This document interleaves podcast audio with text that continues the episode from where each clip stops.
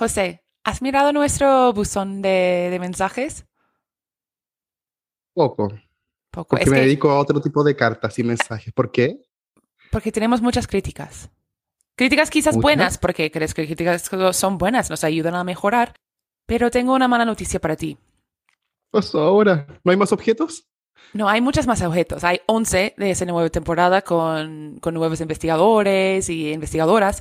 Pero el problema es que la gente no, como te digo, no le gusta tanto tus rimas, tus poemas, tu poesía. Dicen que no, no pueden entenderlo, ni pueden acertar el objeto.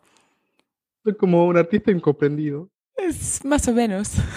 Están diciendo Entonces, que ¿qué haremos mejor, ahora? dicen que mejor tú debes escribir tu tesis y que nosotros hablamos un poco más de nuestras vidas y del presente y traemos nosotros el objeto al presente. ¿Qué te parece?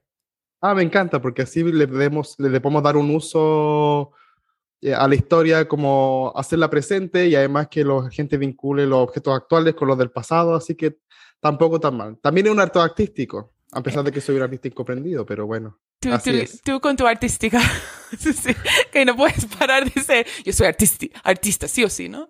Pero bueno, me parece bien. Me, me alegro que que hayas tomado este aviso, ¿no? Tan, tan, en tan buena forma, porque realmente esta temporada va a ser una bomba, ¿no? ¿Cuándo empieza esta temporada? El 15 de marzo.